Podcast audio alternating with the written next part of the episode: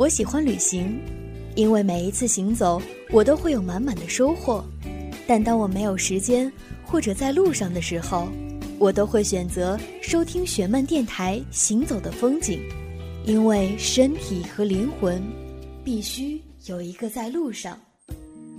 雪漫电台《行走的风景》每周三晚八点准时上线，雪漫带你用耳朵听风景。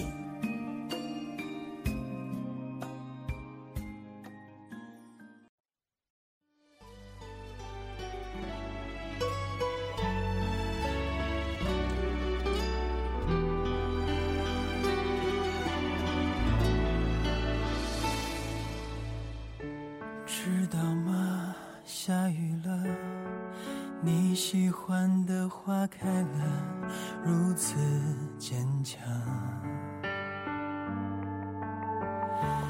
雨伞在门把上，楼下送走了新娘，美丽就像你一样。我曾如此奢望，一路风霜能与你分享，又害怕会这样依赖着，直到各位朋友，大家晚上好，又是我们的行走的风景跟大家见面的时间了，依然是我主持人雪曼在空中跟大家相会。节目的一开始，依然要感谢荔枝 FM 和喜马拉雅电台为我们提供播放平台。所有喜欢我们节目、关心我们节目的听众朋友，可以关注订阅号的公共微信“饶雪漫”来参与我们节目的互动，我都会通过我的公共微信来及时的回复大家的问题。在我们的电台节目当中，曾经有一期节目叫《总有一个人要先走》，有很高的收听率啊，大家都非常的喜欢那个叫做冷莹的作者。虽然我没有见过冷莹，但是我的编辑段年洛告诉我说，冷莹非常的有才。我看过冷莹写的很多的文章，我也特别特别喜欢她写的东西。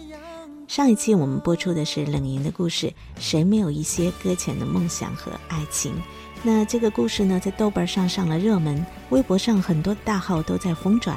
其实呢，这个故事和我今天要播出的故事都来自于冷莹的新书《我还爱着你》，比想象中更深。如果大家都非常的喜欢冷莹的话，我想你们可以关注我的公共微信。订阅好的饶雪漫看到故事的文字版，也希望大家能够通过冷莹的文章唤醒自己心中沉睡的那部分。最近有一部电影非常的火，叫做《匆匆那年》，可能每个人都在想：匆匆那年到匆匆这年，我们到底得到过谁，失去过谁？那今天的故事，冷莹想跟大家说的是，在一个人的暗恋里，住着全世界所有的山高水长。你曾经暗恋过谁？你暗恋的最长的时间有多久？我相信今天冷莹的这个故事一定会深深的打动到你。这里是行走的风景，我是雪曼，欢迎您继续收听。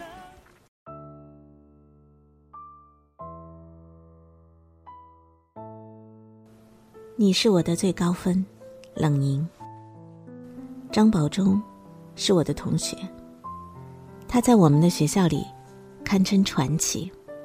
张保忠少爷的面相比大家都老，据说是因为小学一年级他曾经连蹲了三年，后来他老爸急了，托了关系，不管及不及格都让他跟班上，才一路混了上来。初中三年，张保忠在我们班考试一直都是倒数第一，唯一的一次勇夺倒数第二，是因为班上有个人缺考。比考倒数第一更传奇的。是张保忠每次的考试成绩都是个位数，并且是无限接近零的那个数字。张保忠最大的憾事是试卷上从没有见过两位数。我很好奇啊，我曾经特地请教过张保忠，一张试卷里选择题和判断题是二十分，其中十道是判断题，非勾即差，你是怎么做到错误率命中百分之百的？张保忠说。我怎么知道？老天爷跟我过不去，我打勾，答案偏是差。我要是画个叉，肯定是勾。好不容易有两道打叉的蒙对了，批卷老师还嫌我连笔，不肯给分。我忍着不笑他，是因为手里还握着张保忠买的甜筒冰淇淋。甜筒冰淇淋是个稀罕物，那时候旁边的同学也人手一只，吃人嘴短吗？只有一个地方毫不留情地冒出了爽朗的笑声，那就是坐在隔我们一桌之遥的女班长小辣椒，她的嘴上还沾着一撮奶油。张保忠的爸爸是小镇比较早先富起来的人，在省城做生意，跟老婆平时无暇顾家，就爱用人民币来证明感情。他对儿子有求必应。所以，我们班上每一个人都吃过张保忠请我们吃的东西。学校里的老师没有人喜欢张保忠，老师打心底爱的都是各自班上的小辣椒。小辣椒长得秀气端正，成绩永远是班上的前茅，是党的红旗下根正苗红的好树苗。在小辣椒银铃般的笑声里，张保忠的脸红到了耳朵根。假装看书，随手竖起课本来挡脸。小辣椒顿了一下，笑得更欢了。他说：“张保忠，你的英语书拿反了。”这下同学们再也忍不住，轰然笑开了。张保忠怕小辣椒，大家都知道。小辣椒是我见过的自尊心最强的姑娘。她的爸爸早逝，妈妈一个人养大她和她弟弟。她很小就得帮妈妈分担地里的农活儿。但她的成绩永远名列前茅。小辣椒家境窘迫，生活费是我们班寄宿生里的最低标准。但他从不轻易接受别人的礼物。如果和关系好的女同学一起进学校食堂打饭，别人替他打了饭卡，下一顿他一定会抢先付账还回去。大概只有张保忠请客的时候，他心里没有那么多的负担，因为张保忠每次都是请周围所有的同学，十几个人。不止他一个。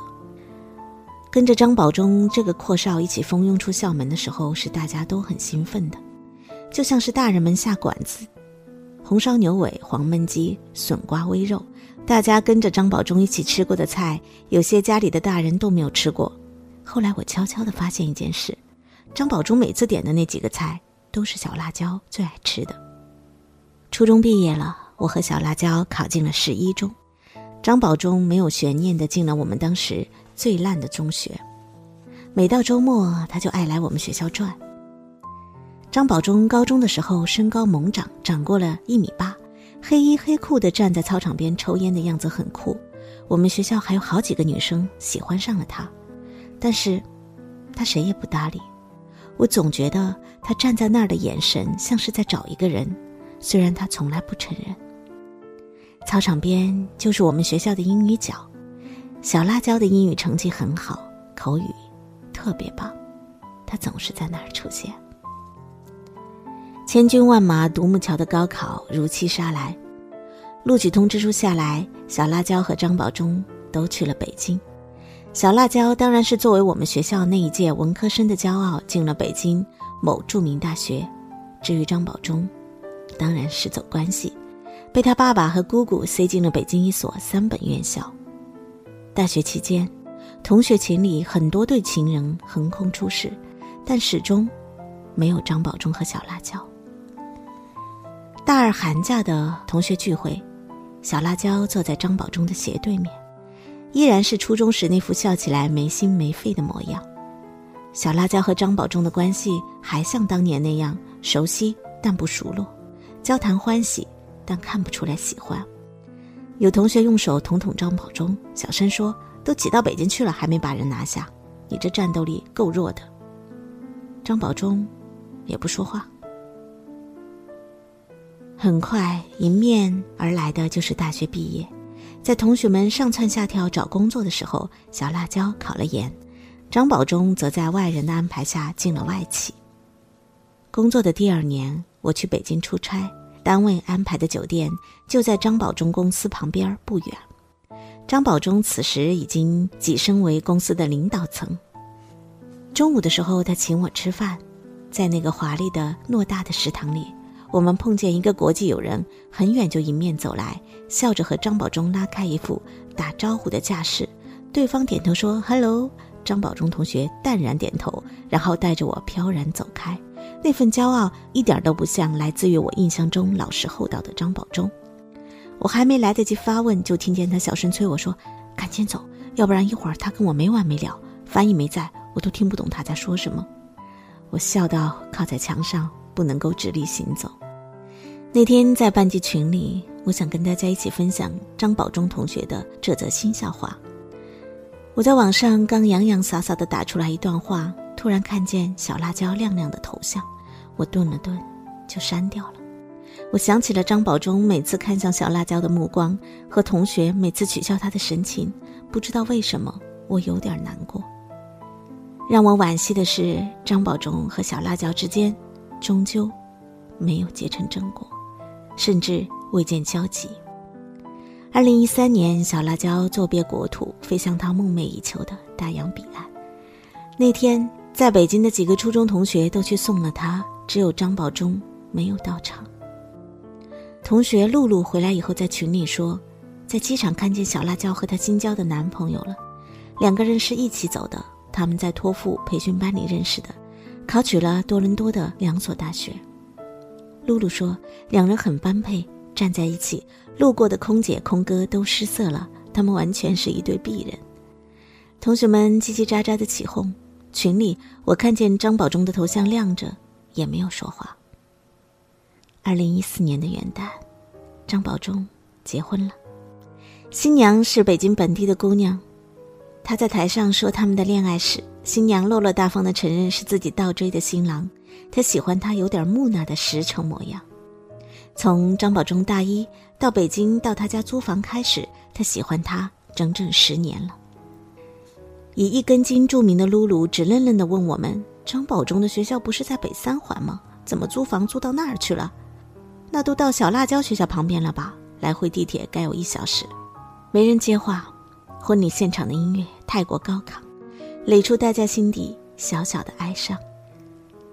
李珊坐在我旁边，小声告诉我：“其实小辣椒出国的那天，张宝忠去了机场，看见小辣椒和她的新男友十指相扣的站在那儿，最终没有过去。那天晚上，张宝忠喝多了，给同学打电话，来来去去只有一句话：他俩真配，真的。在一个人的暗恋里，住着全世界所有的山高水长。”酒足饭饱、雷打不动的节奏使大家一起去闹新房。李山开着张宝忠的车载着我们几个进小区门的时候找张宝忠的停车卡。李山伸手四下翻找，当他翻开驾驶座上方的折镜时，一张纸飘然落下，落在坐副驾驶的我的膝盖上。我捡起来，李山侧过头来看，忍不住说：“张宝忠这个二货，还偷偷摸摸去考过托福啊！”听力两点五分，阅读两分，写作两分，口语一点五分，总成绩两分。换成百分制，这大概是末等生张宝中有生以来的最好成绩。我曾爱过你，想到就心酸。这是网络上老掉牙的句子，永远都有人为他心掬一把热泪，因为懂得，不是所有温柔的爱都需要晒在阳光下。当你是渴望入云的鸟，而我是林间一只拂叶穿行的鹿，我是那双漠然看你一路挥洒泪水、捕云逐月的眼睛。虽然不能一路同行，却在无人知晓处曾极力的陪你一程。我想小辣椒永远不会知道，他曾经是张宝忠生命里的最高分。你是天上最远的。星星与我，我们中间隔着几百万已经无法越过。你是天上最美的那颗星星与我，我们中间隔着无数时代的传说。今生今世在匆匆那年的青春时代，谁对于你而言是天上最遥远的那颗星星呢？我想，小辣椒对于张宝忠就是这样的吧。虽然张宝忠一直很有钱，一直很用心，可是最终他还是没有能够娶到他最爱的那个姑娘。听完今天的故事，你是不是会在心底有一份叹息。你是不是也会想起，嗯，那一年，其实我也曾经在心里偷偷的盼望过他，或者一直到今天，那个他依然是你心底一个解不开的结。真的不是非要跟自己最爱的人在一起一辈子的，有的时候，就如同冷莹说的那句话，在一个人的暗恋里住着全世界所有的山高水长。曾经拥有过，可能是幸福的，但曾经盼望过，也一定是最美好的。今天的节目送给曾经暗恋过或者正在暗恋过的你，希望你们都能够安然度过那一段山高水长的暗恋岁月。最终和一个爱人相知相守，我们下次节目再会，拜拜。你是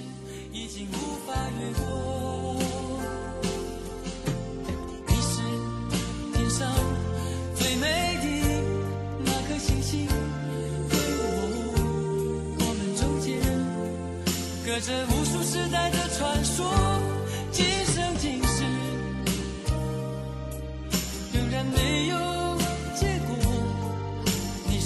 伤